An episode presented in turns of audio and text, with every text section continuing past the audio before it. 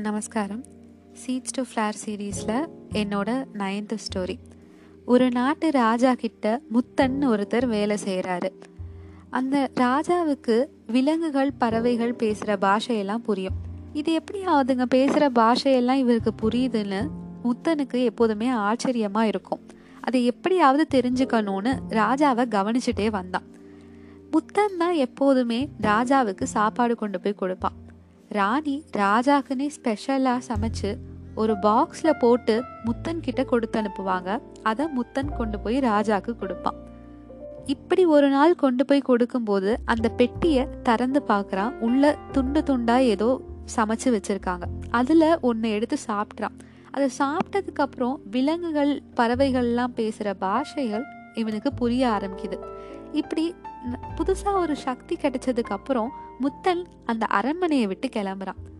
குதிரையில போயிட்டு இருக்கும்போது அவனுக்கு முன்னாடி வரிசையா போயிட்டு இருந்த எறும்புகள் முத்தன் கிட்ட குதிரையில போறியே எங்களை மிதிக்காம பார்த்து போறியா? அப்படின்னு கொஞ்சம் கெஞ்சி கேக்குது. முத்தனும் அது சொன்ன மாதிரியே பார்த்து அதுங்க மிதிக்காம குதிரையை கூட்டிட்டு போறான். அந்த எறும்புகளும் அவனுக்கு நன்றி சொல்லி என்னைக்காவது நாங்கள் உனக்கு உதவி செய்வோம் அப்படின்னு சொல்லுது. அதுக்கப்புறம் ஒரு குளத்தை கடந்து போகிறான் அந்த குளத்து கடந்து போகும்போது அங்கே மீன்கள் அழுகிற சத்தம் கேட்குது இதுன மீன்கள்லாம் அழுகிற மாதிரி இருக்கே அப்படின்னு சொல்லிட்டு முத்தன் போய் எட்டி பார்க்குறான் அப்போது அங்கே ஒரு மூணு மீன் புதரில் மாட்டிட்டு உயிருக்கு போராடிட்டு இருந்தது. அதை பார்த்தோன்னே முத்தன் ஓடி போய் அந்த மீன்களை காப்பாற்றி தண்ணிக்குள்ளேயே விடுறான். மீன்களும் இவனுக்கு நன்றி சொல்லுது. அப்புறம் அங்கேருந்து அவன் கிளம்புறான். காட்டுக்குள்ள போறான். காட்டுக்குள்ள போனா சின்ன சின்ன காக்காலாம் கத்துற சத்தம் கேக்குது. இது காக்காலாம் இப்படி கத்திட்டு இருக்கு அப்படின்னு போய் பார்த்தா அதோட அந்த காக்காவோட அம்மா அந்த காக்காகள்லாம் கீழே தள்ளி விட் இனிமே உங்களோட சாப்பாடை நீங்களே தான் தேடணும் அப்படின்னு சொல்லி மரத்துலேருந்து தள்ளி விடுது. இதை பார்த்த முத்தன் அந்த சின்ன சின்ன காக்காக்கெல்லாம் அவன்கிட்ட இருந்த கொஞ்சம் தானியங்களை போட்டு சாப்பிட்றதுக்கு கொடுக்குறான். அதை சாப்பிட்ட காக்காவெல்லாம் முத்தனுக்கு நன்றி சொல்லுது. அப்புறம் காட்டை கடந்து நாட்டுக்குள்ளே போகிறான் அந்த நாட்டில் இருக்கிற இளவரசிக்கு சுயம் நடத்துகிறதா அறிவிச்சிருந்தாங்க. முத்தனுக்கு அந்த இளவரசியை எப்படியாவது கல்யாணம் பண்ணிக்கிட்டு அந்த நாட்டுக்கு ராஜாவாயிடணும்னு ஆசை. அந்த சுயம்வரத்துக்கு முன்னாடி போட்டிகள் அறிவிக்கிறாங்க. அந்த போட்டியில் யார் ஜெயிக்கிறாங்களோ அவங்க தான் அந்த இளவரசியை கல்யாணம் பண்ணிக்க முடியும்னு சொல்கிறாங்க முத்தன் அந்த போட்டியில் கலந்துக்கிறான். ஆனால் அவன் கண்டிப்பாக ஜெயிச்சே ஆகணுன்ற இதில் இருக்கான். ஏன்னா அவன் தோத்துட்டா அவன் வேலைக்காரன்றது தெரிய வந்துச்சுன்னா அவனை சிறையில் தள்ளிடுவாங்க. அதனால எப்படியாவது எல்லா போட்டிகள்லையும் ஜெயிச்சிடணும் அப்படின்ற எண்ணத்தோட இருக்கான் முதல் போட்டி நடக்குது.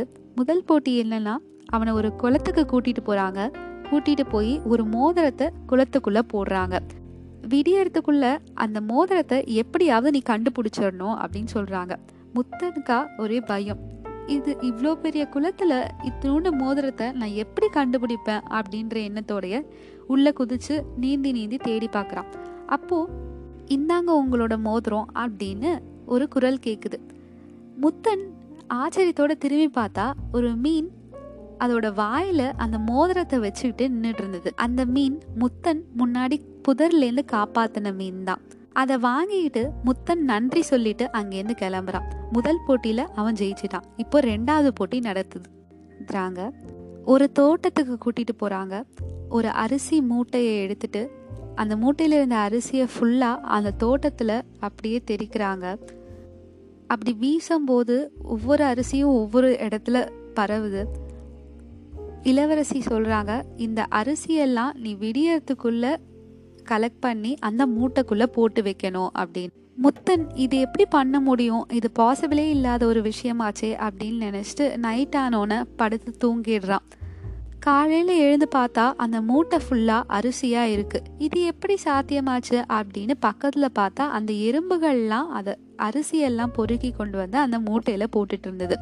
மூட்டையும் ரொம்பிடுச்சு. எல்லா அரிசியும் எடுத்து அதில் போட்டாங்க. எறும்புகளுக்கு நன்றி சொல்லிட்டு அந்த மூட்டையை கொண்டு போய் இளவரசிகிட்ட ஒப்படைக்கிறான். அந்த போட்டியிலையும் முட்டன் தான் ஜெயிச்சான். இப்போ கடைசி போட்டி ஒன்று அறிவிக்கிறாங்க. முத்தனை ஒரு காட்டுக்குள்ளே கொண்டு போய் விடுறாங்க. அந்த காட்டில் ஒரு தங்க மரம் இருக்கிறதாவும் அது ஆப்பிள் மரம்னோ அதுலேருந்து விடியறதுக்குள்ளே நீ ஒரு ஆப்பிளை பறிச்சுட்டு வந்து தரணும் அப்படின்னு சொல்கிறாங்க முத்தனும் நைட்டு இருட்டுற வர எல்லா மரத்தையும் போய் தேடி பார்க்குறான் காட்டுக்குள்ளே ஃபுல்லாக சுற்றுறான் எல்லாம் பசுமரமாகவே இருக்குது இருட்டிடுது. இதுக்கு மேலே காட்டுக்குள்ளே தேட முடியாது. அதனால் ஒரு மரத்துக்கு கீழே போய் உட்காந்துக்கிறான் அப்படியே தூங்கிடுறான்.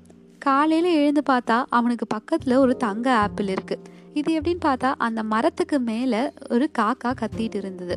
அந்த காக்காக்கு தான் முன்னாடி அவன் தானியங்கள் கொடுத்து உதவி பண்ணான். அதனால் இப்போ காக்கா அந்த ஆப்பிளை கண்டுபிடிச்சி கொண்டு வந்து அவனுக்கு கொடுத்துருக்கு. மூணாவது போட்டியிலையும் முத்தன் ஜெயிச்சிடுறான் இளவரசியை கல்யாணம் பண்ணி வைக்கிறாங்க. அந்த நாட்டுக்கு ராஜாவாகிட்டு சந்தோஷமாக நாட்டை ஆண்டுட்டு வரான். இதோட இந்த கதை முடியுது. நம்ம செஞ்ச உதவி என்றைக்குமே வீண் போகாது. நம்ம அந்த உதவியை மறந்துட்டா கூட யாராவது மூலமா அந்த உதவி நமக்கு திருப்பி கிடைக்கும். அந்த உதவி நமக்கு தேவையான நேரத்தில் ஏதாவது ஒரு வகையில் மிக அவசியமான டைமில் கண்டிப்பாக நமக்கு வந்து சேரும். தேங்க்யூ